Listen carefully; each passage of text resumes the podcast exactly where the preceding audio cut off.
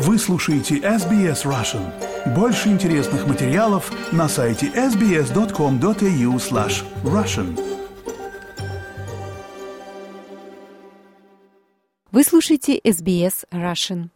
На этой неделе многие австралийские СМИ рассказывают историю о чудесном спасении австралийским управлением морской безопасности двух русских мореплавателей и французского туриста, которые плыли в сторону Австралии на надувном катамаране и начали тонуть из-за того, что судно покусали акулы.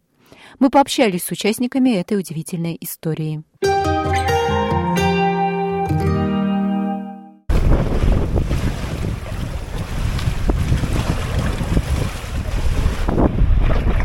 Весь день пытаемся понять, можем ли мы отремонтировать катамаран после нападения куки-катера ночного вчера. 3 сентября в 10 вечера предположительно было нападение, после чего скорость упала резко и баллон превратился в мешок левый кормовой. Ну, ночь перекантовались, это голос Евгения Ковалевского с видео, которое он записал в самом начале приключения с акулами. Вместе со Станиславом Березкиным они пытаются обогнуть земной шар на надувном судне. О том, как дальше развивалась ситуация, он рассказал в интервью СБС, как только сошел в этот четверг на берег в Австралии.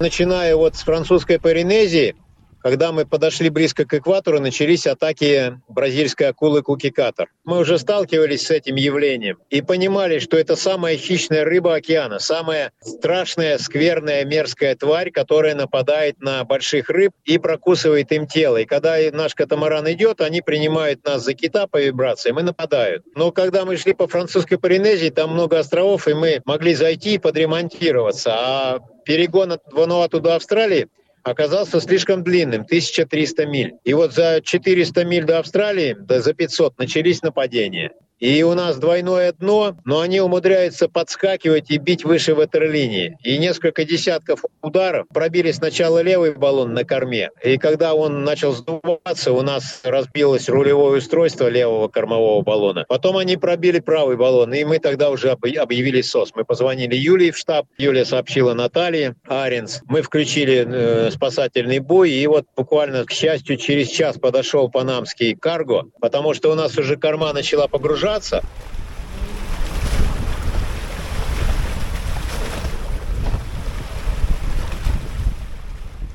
Спасение пришло вовремя во многом благодаря усилиям Наташи Аренс, иммиграционного агента и активного представителя русскоязычной комьюнити Кернса. Изначально катамаран с путешественниками должен был прибыть именно туда, и Наташа была одной из организаторов встречи. Но во вторник вечером ей сообщили об аварийной ситуации на судне. Хотя сказали, что пока нет угрозы для жизни, и мореплаватели продолжают двигаться по заданному курсу. Но Наташа говорит, что ей все же было неспокойно на душе.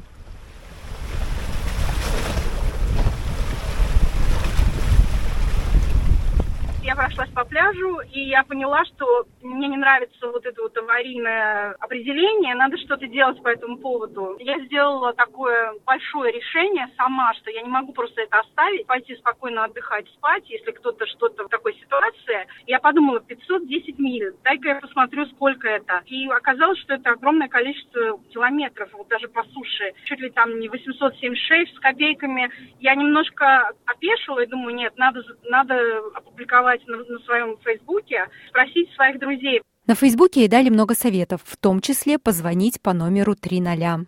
Я набрала три нуля, и вы представляете реакцию у этого оператора, когда человек говорит, что какая-то куки-ката акула укусила надувной катамаран сзади, что они сейчас в аварийной ситуации.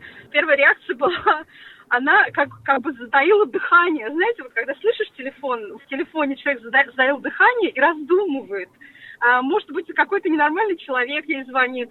Я сразу сказала, начинайте записывать координаты, где находится это судно.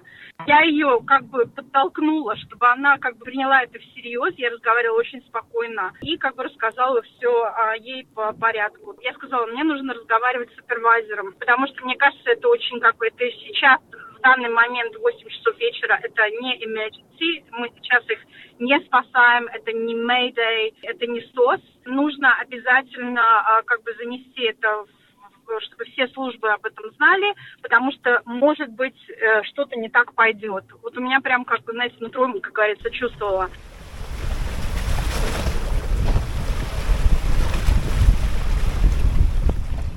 После этого Наташа пообщалась со многими разными службами, включая полицию и пограничников, что, возможно, и помогло спасти жизнь членам экспедиции позднее. Это помогло, когда в час 45 утра меня разбудила Юля. И в час 45, по крайней мере, когда я позвонила в полицию еще раз, сказала в номер этого дела, уже все шло быстро. Мне тут же после полиции позвонила АМЗА, это наше агентство, которое занимается всеми делами, касающимися мореплавания. Они, соответственно, уже видели на, своих экранах, что идет сигнал SOS, Mayday. Мы вели просто диалог между Юлей, которая общалась с кораблем, и а, у нее был доступ к Satellite. Я, соответственно, передавала все, что Юля мне говорила этому парню в АМСА, и мы с ним вели вот буквально, то есть точные координаты, есть ли у ребят э, спасательная шлюпка, ее нет. Э, есть ли у ребят спасательный, как бы, знаете, специальные такие надувные как бы капсулы, нет. А если у них э, лампочки, да, лампочки есть. И потом он мне начал сообщать постепенно, Наташа, не переживай, он совершенно так спокойно говорил, не переживай, а уже направляется туда судно. Судно в 45 минутах. Я уже начинаю просто паниковать. Мы дальше продолжаем спрашивать все детали у Юли. Потом он мне говорит, эм, самолет уже как бы заправлен, эм, вылетает. Потом он мне говорит, 30 минут осталось, потому что там еще они отправили самолет на облет этой точки, вот откуда сигнал идет. 30 минут, потом 20 минут. И когда он мне сказал, что э, капитан корабля видит их свет, я чуть не разрыдалась.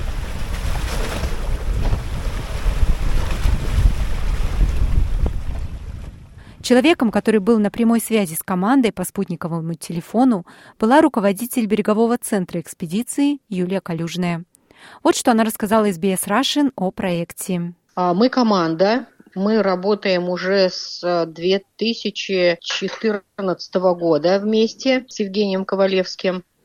А Станислав у нас из Новосибирска. Мы из Томска, а он из Новосибирска. Он пришел вот с этой идеей впервые. Вот хотел бы пройти кругосветную экспедицию. И мы с Евгением подключились, был интерес пройти непрерывную кругосветную экспедицию. То есть если предыдущие экспедиции это были э, частичные, то есть это, например, они в Индийском океане сначала несколько месяцев, потом отдельно, через много-много лет там Тихий проходили такими участками.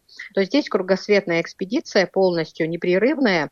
Юлия говорит, что это не первый раз, когда ей приходится спасать команду третий раз их спасаю. Первый этап, когда они проходили Атлантический океан, осталось 600 миль до Бразилии, у них э, сломалась мачта. Все случаи происходят почему-то ночью, к сожалению. Здесь э, нужно было включиться, я включилась э, в Центр спасения Бразилии, военно-морской флот нам помог через наше посольство. Консул да, присоединился здесь, помогал нам. И ребятам привезли 60 литров бензина, чтобы они на моторе смогли дойти, потому что все, мачта не работает, паруса они поднять не могут.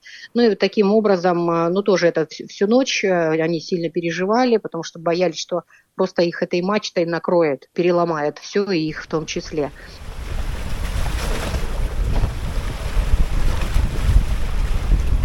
Второй такой основной случай, когда они потеряли тримаран. Плыли, стартовали они на тримаране, это три баллона надувных. И вот э, стартовав э, из Талькуана в Тихий океан, пройдя 1200 миль, и буквально им осталось 800 миль до острова Таити, Рапануэ, у них э, вышли из строя оба рулевых устройства, и они потеряли управление от слова совсем, то есть они как вот надувной матрас, их понесло непонятно куда, но обратно к Чили. И вот здесь тоже был СОС, но я в это время как раз э, их ожидала на острове Пасхи, и здесь э, с Армада Чили мы провели спасательную операцию, к ним подошел сухогруз, их спасли. К сожалению, тримаран прибуксировали, но он буквально поднялся шторм, и часа через два его оторвало от корабля, и мы утеряли тримаран.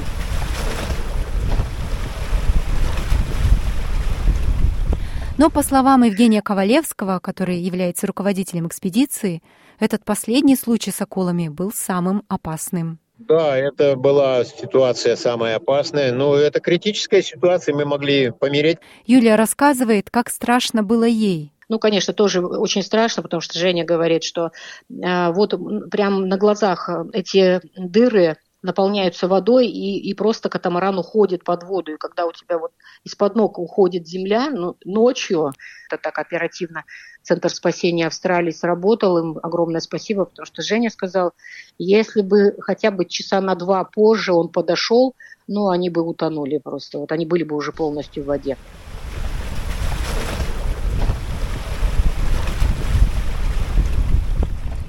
Но даже после потери катамарана, а его не удалось спасти, команда настроена продолжать свое приключение.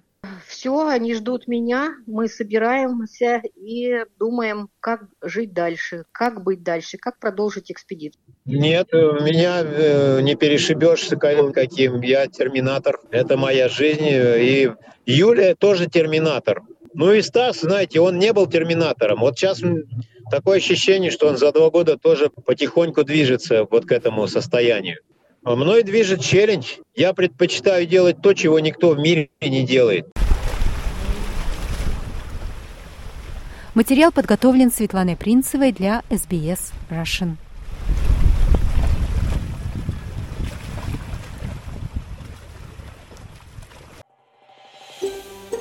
Хотите услышать больше таких историй? Это можно сделать через Apple Podcasts, Google Podcasts, Spotify или в любом приложении для подкастов –